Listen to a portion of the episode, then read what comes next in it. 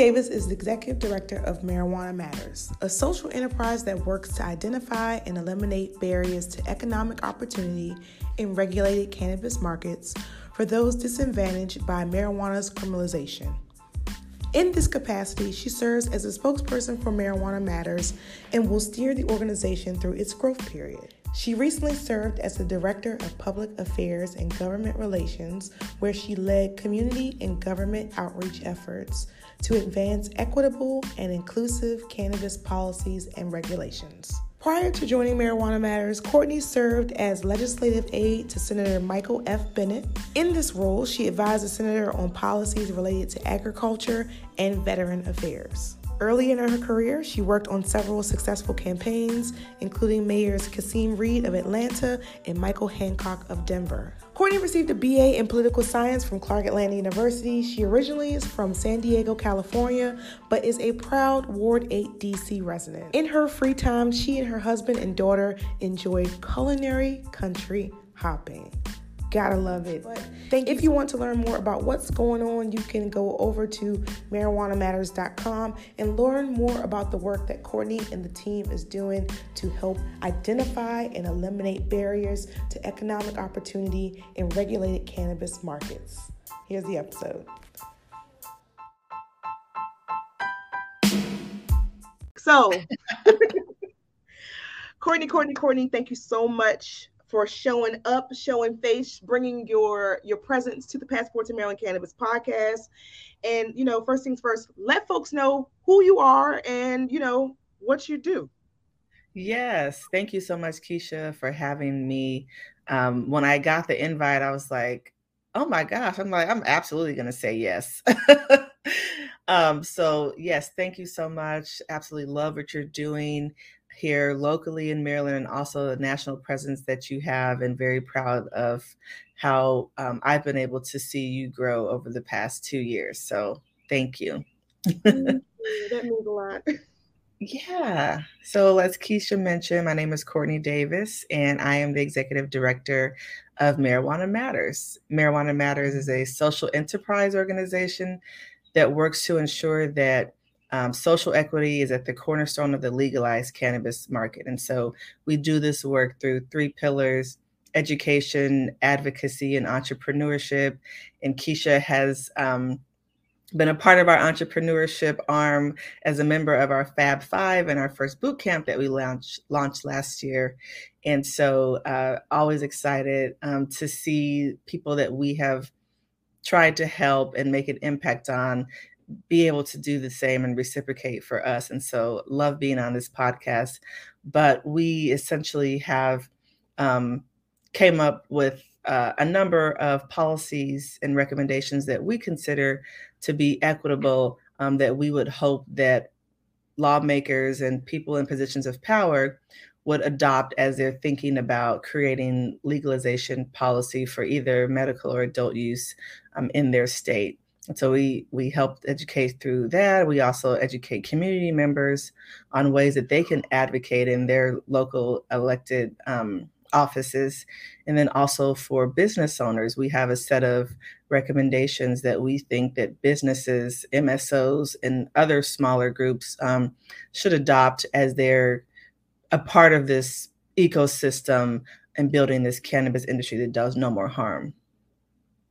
That's a lot of lifting. That is a lot of lifting. Like I, I too loved the the ecosystem and the community building. That's one of the things that drew me to um, Marijuana Matters was the fact that everything that the mission stands for speaks directly to my why, my impact. You know, community building, making sure that individuals who have been impacted by any type of adversity, whether it's you don't feel right in the circles that you're in, or you've been incarcerated for 20 plus years for a dime bag, like I want you to feel at home and I really want you to be able to use the voices and the skills that people may have told you that you didn't have to mm-hmm. make bigger impact. So um that's that is super dope. But I know that marijuana matters isn't your first go at, you know, some of the work that the organization does. So tell us about where you where did you get your start? How where you from? What's going on? How did you get to this place? Who's my mama and my daddy? No. Um, well, I have been in, in DC for 10 years. I came here uh, to work on Capitol Hill. Everyone's always like, "How'd you get here?" It's like work. That's always everyone's answer in DC. Either you went came here for school or you came here for job opportunities. And so I was a political science major at Clark Atlanta. I was very interested in working in policy, and when the opportunity presented itself to work for a Colorado Senator, Michael Bennet, um, who I happened to be working for in the state office because my parents were living there I jumped at the opportunity. And so I moved to DC in 2012 and I worked for his office for about nine years. I really enjoyed the work that I was doing. I was a legislative policy analyst for agriculture, veterans, and um, defense policy, and really enjoyed the work I was doing. But right around i mean there are a couple things that were going on in the senate uh, and the white house i'm sure you all are too familiar with i don't have to repeat it but i i realized that there was a sunset that was coming to my time uh, in the senate and i was really interested in finding out what that next pivot for me was going to be. A lot of people leave the hill they go to k street or they do the triangle, which is Capitol Hill, White House, you know, administration, and then you get to write your ticket when you go down to K Street. But I just really couldn't. I had applied for so many jobs and just couldn't really figure out what I wanted to do. And Maryland had, um, we there was a legislation that um, had given these grants to organizations to help teach people, specifically people of color, how to apply for these um, medical licenses that were available. And I came, I somehow came across one of these classes that Kevin Ford at Uplift was presenting on. Uh, so shout out to Kevin. And shout I started, yeah, I started going to these classes, and I really was thinking that this would be my way to just kind of figure out how to pivot into the policy space because on the Hill, I had worked on um, the 2014 Agri- uh, Farm Bill that authorized industrial hemp research and a bunch of other things were happening and Colorado was already legal. So I was kind of thinking like, if this is my agriculture lane, like maybe I can get into cannabis. So I was going to these classes and they were like teaching you how to apply for licenses. And I was like, damn, should I be thinking about apply for a license? I just had no idea. And was just networking, meeting people. I was on LinkedIn, finding out about all the ways that I could show up with the skill set that I have. Um, and for me, that included not leaving the DMV area because I'm married, I have a child. Like, I didn't want to move to California to do this work. So I was very specific in like trying to find um, my niche here. And I was also somehow connected to Khadijah Tribble because I reached out to her on LinkedIn. And she had this organization called Marijuana Matters. There weren't a lot of, there still aren't a lot of businesses that are using the name cannabis, weed, marijuana um, in their moniker. And so I saw that it said it was based in DC, and I'm like, this is where I need to be working at. And I met Khadijah. We, you know, I, I reached out to her on LinkedIn. We met up she was like, I don't have any money to hire you right now, but I promise you, every consulting firm is going to have a cannabis um, division, and people with your skill set and your profile are going to be very in high demand. And if you can, you know, stay in contact with me when the time is right, I would love to bring someone like you on board. And so I initially started with Marijuana Matters in March of 2020 and I was a policy advisor. And so that's kind of how I came on. And we had worked on um, our social equity toolkit, which is available on our website, that we're really, very proud about. Um, that comes up that presents solutions for the three stakeholder groups that I mentioned earlier community members, public institutions, and business owners on ways that you can create equity the, the role that you could play in social equity. So we worked on that. Um, did a number of fun stuff here in DC, Maryland, and this was the beginning of the pandemic. So again, it was I was blessed because I wasn't really that familiar in cannabis policy And it gave me like an easier way to ease into this. You know, all the meetings I took were virtual. I was, everyone was willing to meet. You know, it wasn't like how it was when I worked on the Hill. You try to sit down with a chief of staff and you had to schedule it 15 times and and you get to the office yeah. and there because the you know so it wasn't it was an easier way to network and Khadijah was just sending me everybody and I was meeting people here um, so I had a really easy way of transitioning into this space and so I'm thankful for that and uh, fast forward to me spending about a year um, in that role and then I had a child and came back from maternity leave and Khadijah was like you need to be our executive director. You've learned enough. Like, don't sit here and act like you don't know anything. I'm not going to accept that from oh, you anymore. That's. It's so good about, you know, pushing and supporting women, especially women of color, and letting you know that it's okay to make mistakes. You know, I came from an industry where if there was a typo in your press release, it was a big deal. I mean, everything you know the work ethic was just a lot different than what mm-hmm. not to say that people in cannabis industry don't work hard because they absolutely do but khadijah gave me the space to make mistakes and to be on this panel and not know what the hell i'm talking about and she said it's okay to say that but you know you prepare yourself and you're um, skilled enough to sit at these same tables so um, became executive director and have been in that role um, ever since. Yes, yeah. Shout out to Khadijah. Khadijah's gonna get all the flowers this episode anyway. but how do folks who may have the same skills as a, as you or adjacent kind of pivot into cannabis, right? If that's their interest. Right.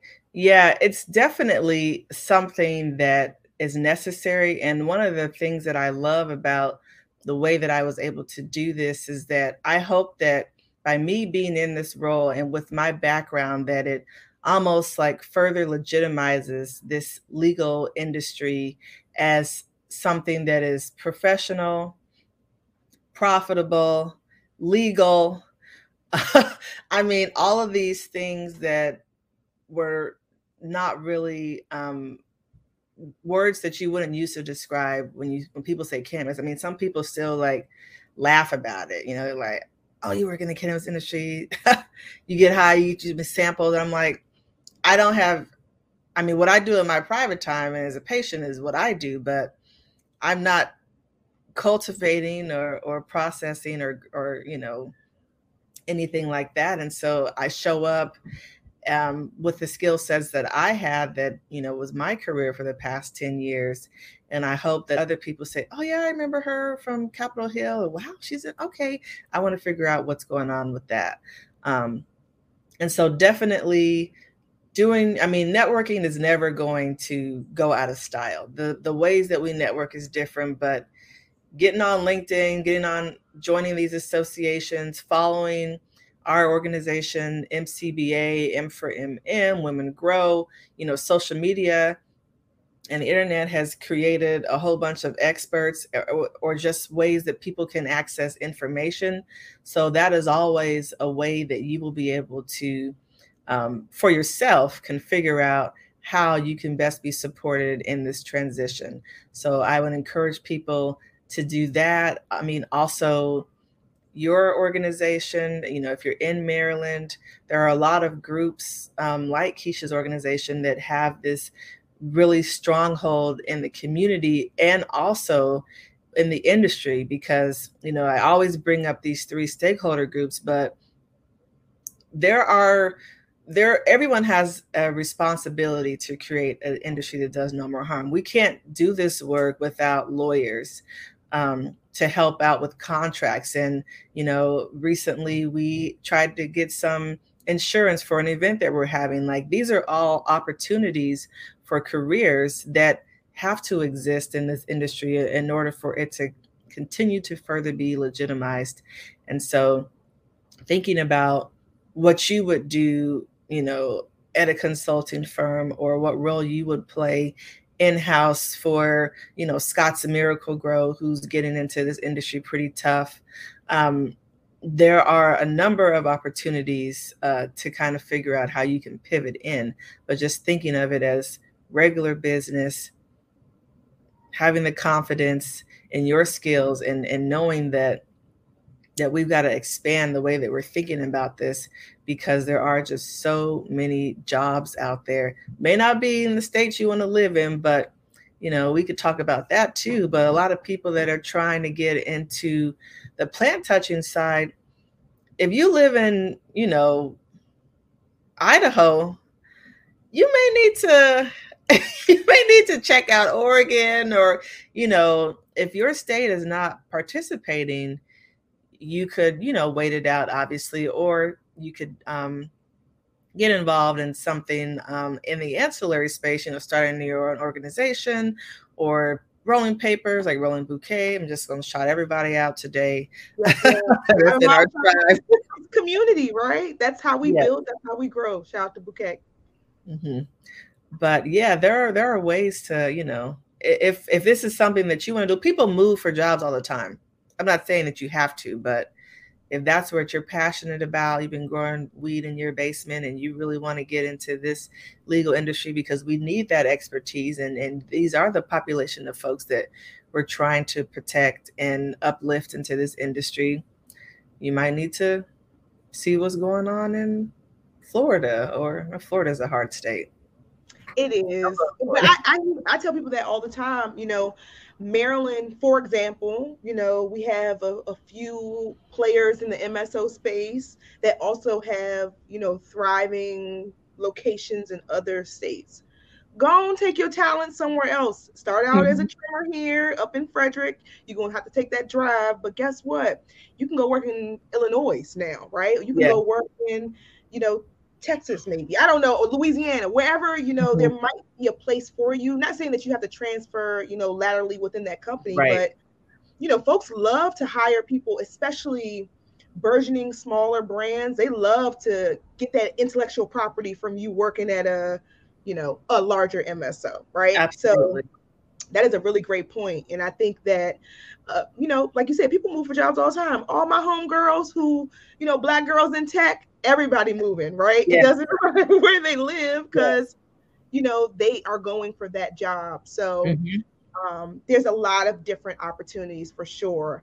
You mentioned the social equity toolkit. Now, a lot of people have, you know, their own definitions of what social equity is.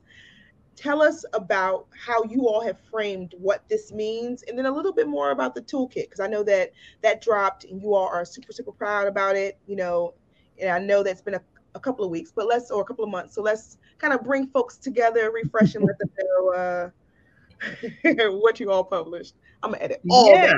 that. all of that. I mean, it's really interesting because the the cannabis industry is one of the fastest growing industries, not just from like the um, products, the innovation, all that the side of the business, but the laws and regulations. So when we created this, but when we created the toolkit and we published it, I believe it was 2020, it was like, wow, you know, and we would have these facts of like 15 states are, are adult use and and you know 25 are medical and now we're looking at it and everything has to be updated um, but you know essentially at the core of the toolkit we wanted to introduce the concept of social equity which isn't a, a new um, phrase but it is a buzzword uh, phrase that everyone has been talking about in cannabis over the past couple of years. Wanted to introduce that and talk a little bit about how it can be achieved and also you know through the lens of our mission statement um, where we're just creating an industry that does no more harm. And so when we think about, you know, community and the ecosystem, what ways can a individual that um, is interested, it's a part of the returning citizens community and is now living in Maryland, um, you know, what role can he play in creating an industry that does no more harm? One, by showing up and and sharing on his center lived experiences i mean just being himself or herself and being a present part uh, you know using their civic engagement to be present in this state and talk about the, the ways that they would like to participate in this industry or what can be done with the revenue that this industry will generate. One of the things that we learned during COVID was that cannabis became essential. That definition was important because that meant that these stores can remain open during COVID. When everybody else, when all the, the Neiman Marcus and the mall had to close, everybody else that was selling weed was able to stay open, you know, especially in DC. We had so much emergency legislation because of the medical patients needed their access to the plant. I mean, that's how we were able to get delivery was because we said COVID is, I mean, cannabis is essential because of COVID. People don't want to um, potentially infect themselves by coming into the store, you know, folks that are immunocompromised, uh, the elderly population. And so we were able to advocate for a number of those things. But the toolkit has also has examples of ways that we think that a state has created policy that has cre- that has contributed to social equity and and bringing um, forth more minority ownership within the industry. And so, one of the examples that I always love, um, even I know we talk a lot of shit about Florida, but Florida essentially um, created a law where a percentage of each sale from their medical marijuana card went to FAMU, which is a historically black college in, um, in Tallahassee, and they were able to create a program. It's called the Medical Marijuana Education Research Initiative. I think it's they call it MARY. They were able to create a program on campus where they educate students and the surrounding communities in Tallahassee about medical marijuana. This is not showing people how to cultivate, you know, how to uh, process or anything. They're talking about the benefits of medical marijuana. They're talking exclusively about the Florida law and which illnesses um, are eligible for a medical marijuana card, the process, the cost, and all of that. And so when people are in positions of power are thinking about creating equity within this industry, those are the type of examples that we want people to use. Like, get creative. It's not just preferences on licenses like absolutely ownership matters and we really have a lot of thoughts about how to achieve that and um, you know policy how you can use that through policy but coming up with ways to to use the revenue from a medical marijuana card i mean there isn't another state that's doing that um, and it's a way to support black colleges um, which we know have historically been disenfranchised and um, have had, you know, aren't as liquid as some states or don't have such of an endowment as a Harvard or Penn mm-hmm. State. Um, and so these are some of the things that we researched and would would want to talk to folks and say, hey, look at what Florida is doing. You guys are considering legislation. Why don't you think about something like this or similar um, policy that you could create that would make an impact on these communities that have been, you know, disadvantaged by the war on drugs. That's big, and I mean, I didn't even know that that's the case. When I look at Maryland, we're at what one hundred. We've surpassed one hundred fifty thousand patients. Fifty dollar registration fee for that card. Some people haven't even gotten their cards. I mean, we're talking about a lot of money. That's a lot of money that could go to Bowie State. Mm-hmm. That's a lot of money that can go to Morgan State, Coppin State, University of Maryland Eastern Shore, all of our HBCUs that are in Maryland that can be traditional. I mean, they can be impacted greatly by that, right? I mean, I went to an HBCU, went to an HBCU. You know what it's like when you go and look at a predominantly white institution and you look at their computer labs.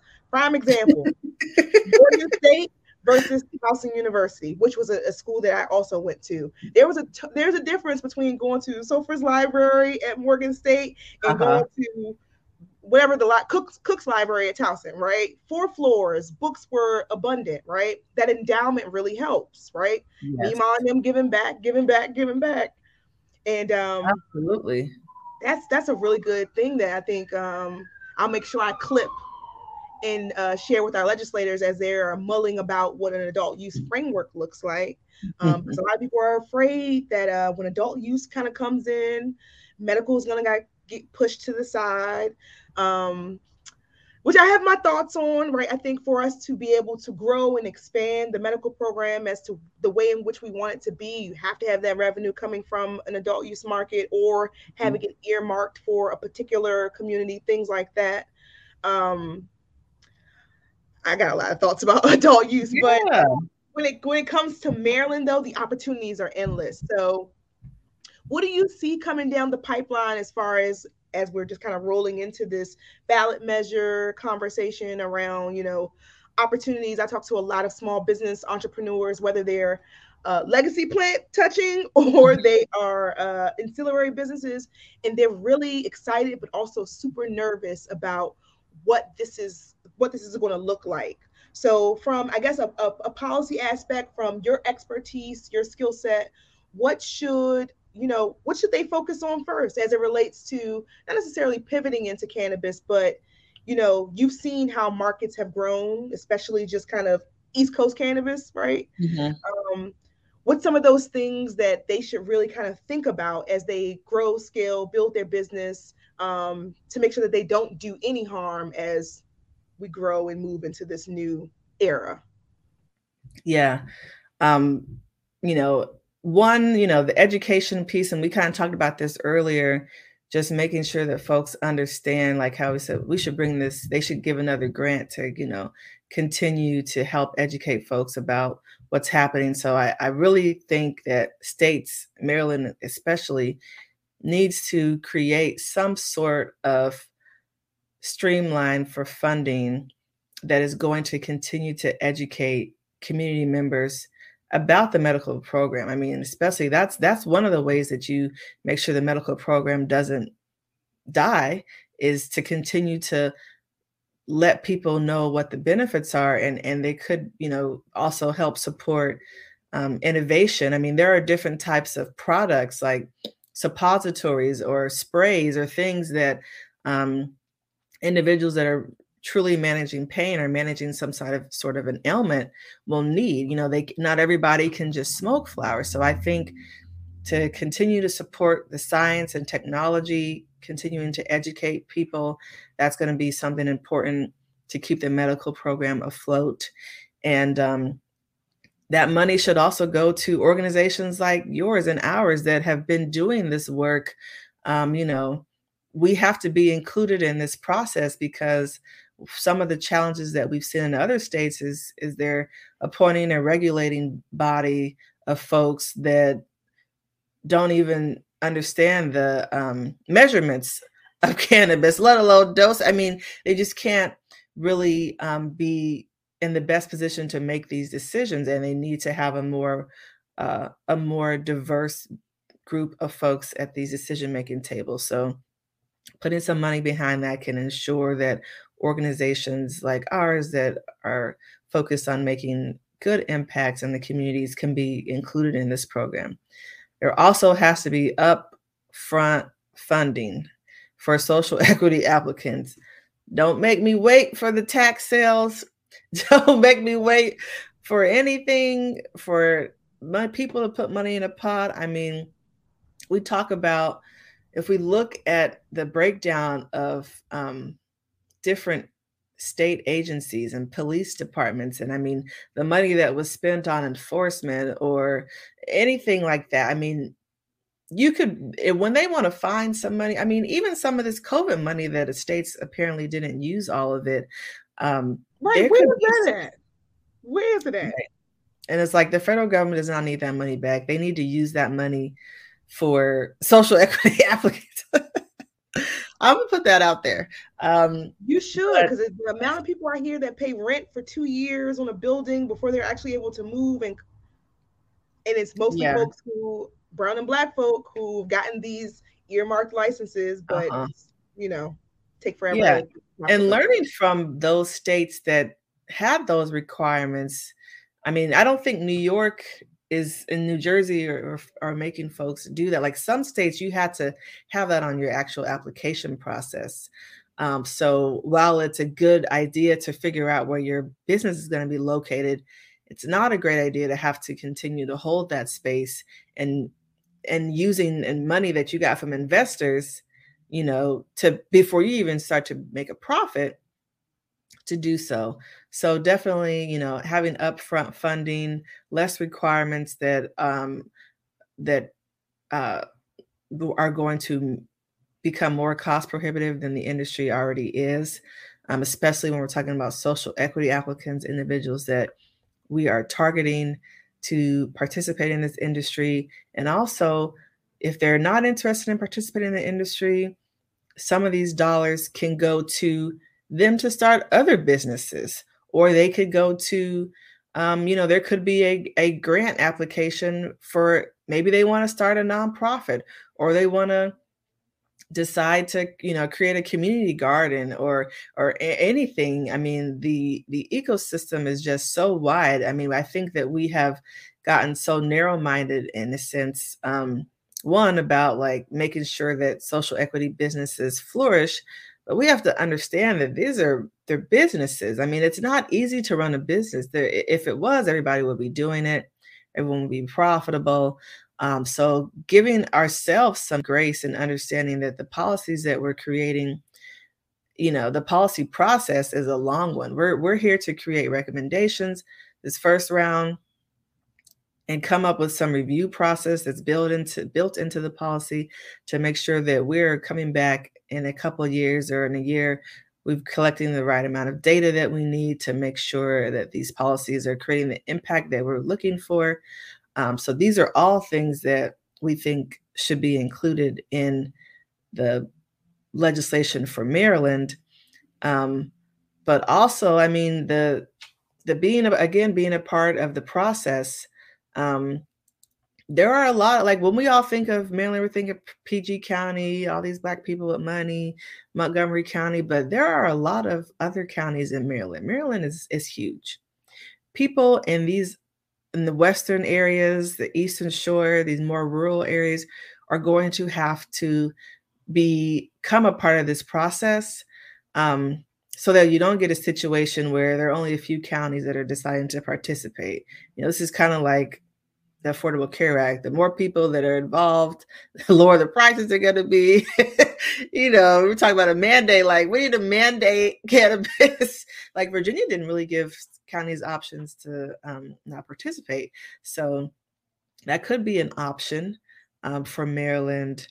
Uh, but I also, I really think that with the demographics of the state, that Black people are going to have to be involved.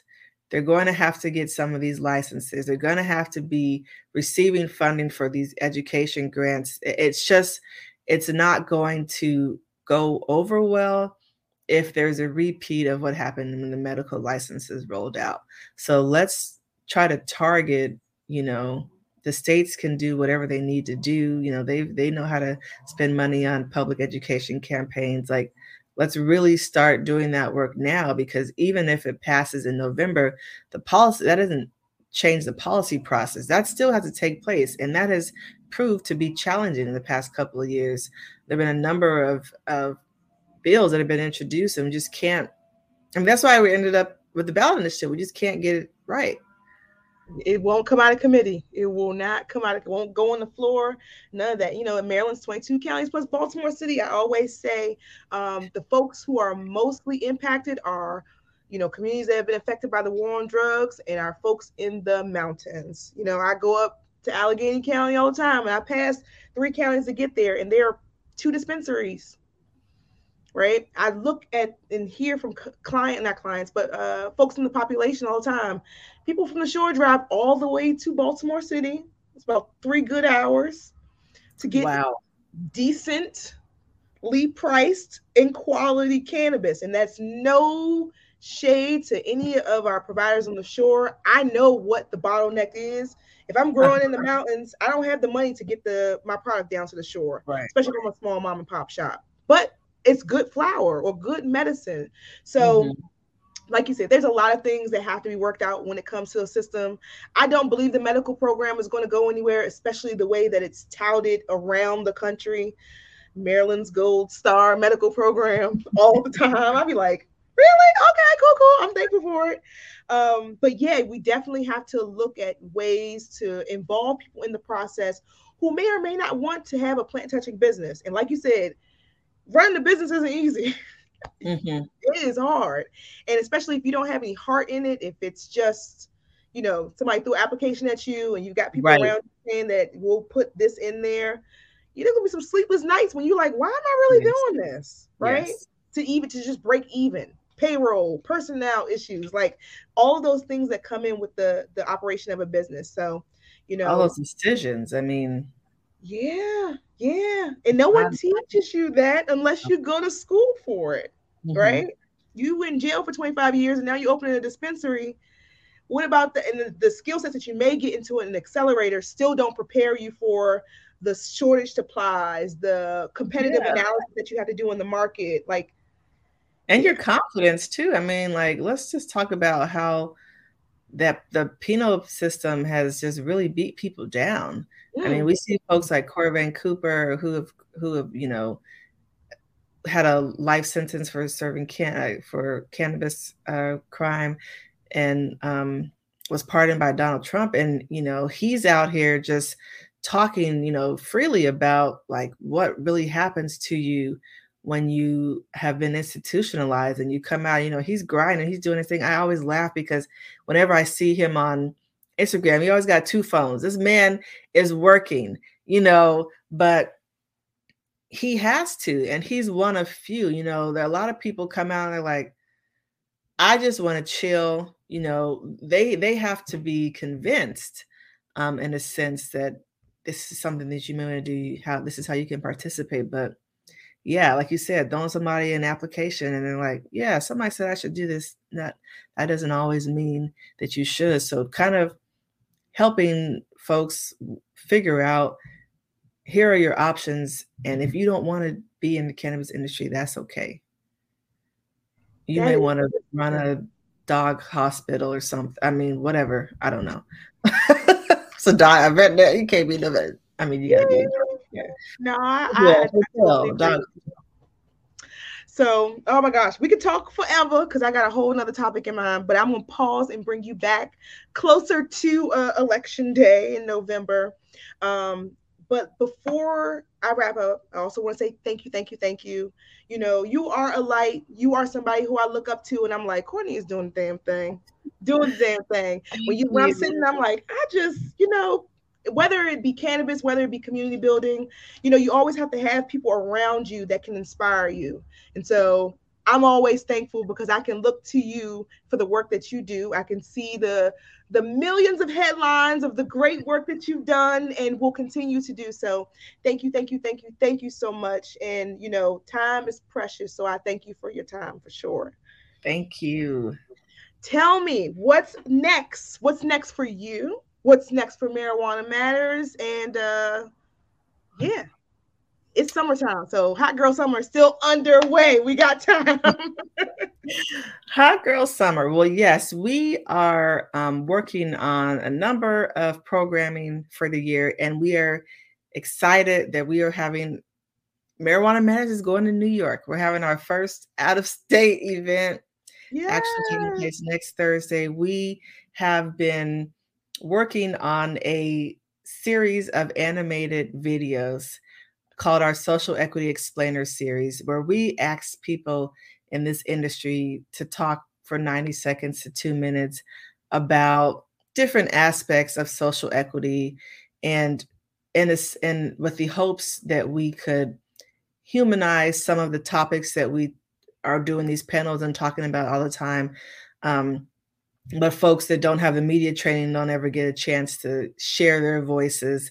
And so we have topics about um, how to be an ally to the industry, what is next for social equity, um, collateral consequences, you know, what's it like getting a second chance. And we have a number of great speakers. Um, we call them our subject matter experts that are participating in this. And we are launching the videos in New York next week. It's going to be also um, on our social media handles. Um, but we're really excited about that. And that is a part of um, the Rooted in Good partnership that we have with Curaleaf. So we have been working on these videos. I learned a lot about um, editing and scripts and production. And it is a lot. So shout out to all of those people that I mean, the cannabis industry needs more of those digital artists. I mean, can I love Cannaclusive for um, the stake that they've taken in that lane, but this has been a process. So we're really excited to have these videos released, and we are planning on adding speakers as we um, full, fill out the year because it's just, I just love the idea of hearing from people and having something that is just they could live on YouTube or could be there forever. You know, also so we can learn and grow from that. But yeah, we're we're doing that in New York. We're also planning to attend the career 40 tons career fair in Trenton, New Jersey in August. Um, we're planning to do that. And so if folks are in the tri-state area listening and you want to learn about careers in New Jersey in the cannabis industry, come out to 40 tons career experience. We will have a booth there and another one of our boot campers, Stacy, is, is planning to come and talk a little bit about her experience as an entrepreneur. So I'm excited to be able to meet her in person. And then uh, we're planning to do, you know, we're going to do some GOTV stuff in November in Maryland. I'm sure we'll get with you and and and help us, um, you know, do some education and GOTV there, just making sure that people know the ballot initiative is this day, but the real work starts after that as well. So uh, planning on on doing some of that, and then also you know updating our toolkit. Uh, we have a lot of education clips that we post on social media. We started posting cannabis recipes, which I personally like always jotting down like, oh, y'all making tacos? Okay, I'm gonna try this next week. but yeah, and we have some other exciting stuff coming down that I really can't discuss yet. I hate when people say that because it's like, girl, just tell us. Just I know. but I really am excited about um, something, a product that we're planning on releasing soon. So, okay, okay. I'll take that as an exclusive. Y'all heard it here first. No, I, I'm always always in awe. Like I said, the the missions and the whys and the impact really align. You know, the tribe at Marijuana Matters truly is a tribe, right? Courtney, you do great work, but you've got amazing folks around you to help support that work. Um, so I definitely want to give them their flowers as well. And of course, shout out to Khadijah because without Khadijah, there wouldn't be a lot of us here thriving, yes. surviving in this uh, ecosystem. I was on a panel a couple weeks ago in New York with Jordan Coleman. She works for Surfside, I think, cannabis company. She's based out of Georgia, and she said, "You know Khadijah?" Because this is the usually the, the the black girl in cannabis thing is we talk a little bit, a little bit, a little like, "You know Khadijah?" So she asked me that, and I was like, "Oh yes, Khadijah. That's she's everything." And she's like, right. "I never really met her, but." She's but so you know her, and she's yes. done something for you. Yes, that's yes. her. Yes, so that that impact is real, and you know that is truly the legacy I want to live. Every every person that I touch, every conversation that I have, I want to make sure that people feel like they leave with their best selves first. Right? You can be your mm-hmm. authentic self, um, because if not, you know, 2020 showed us if you can't live authentically, you might as well just not and just that, not. Right? That, that is what it is.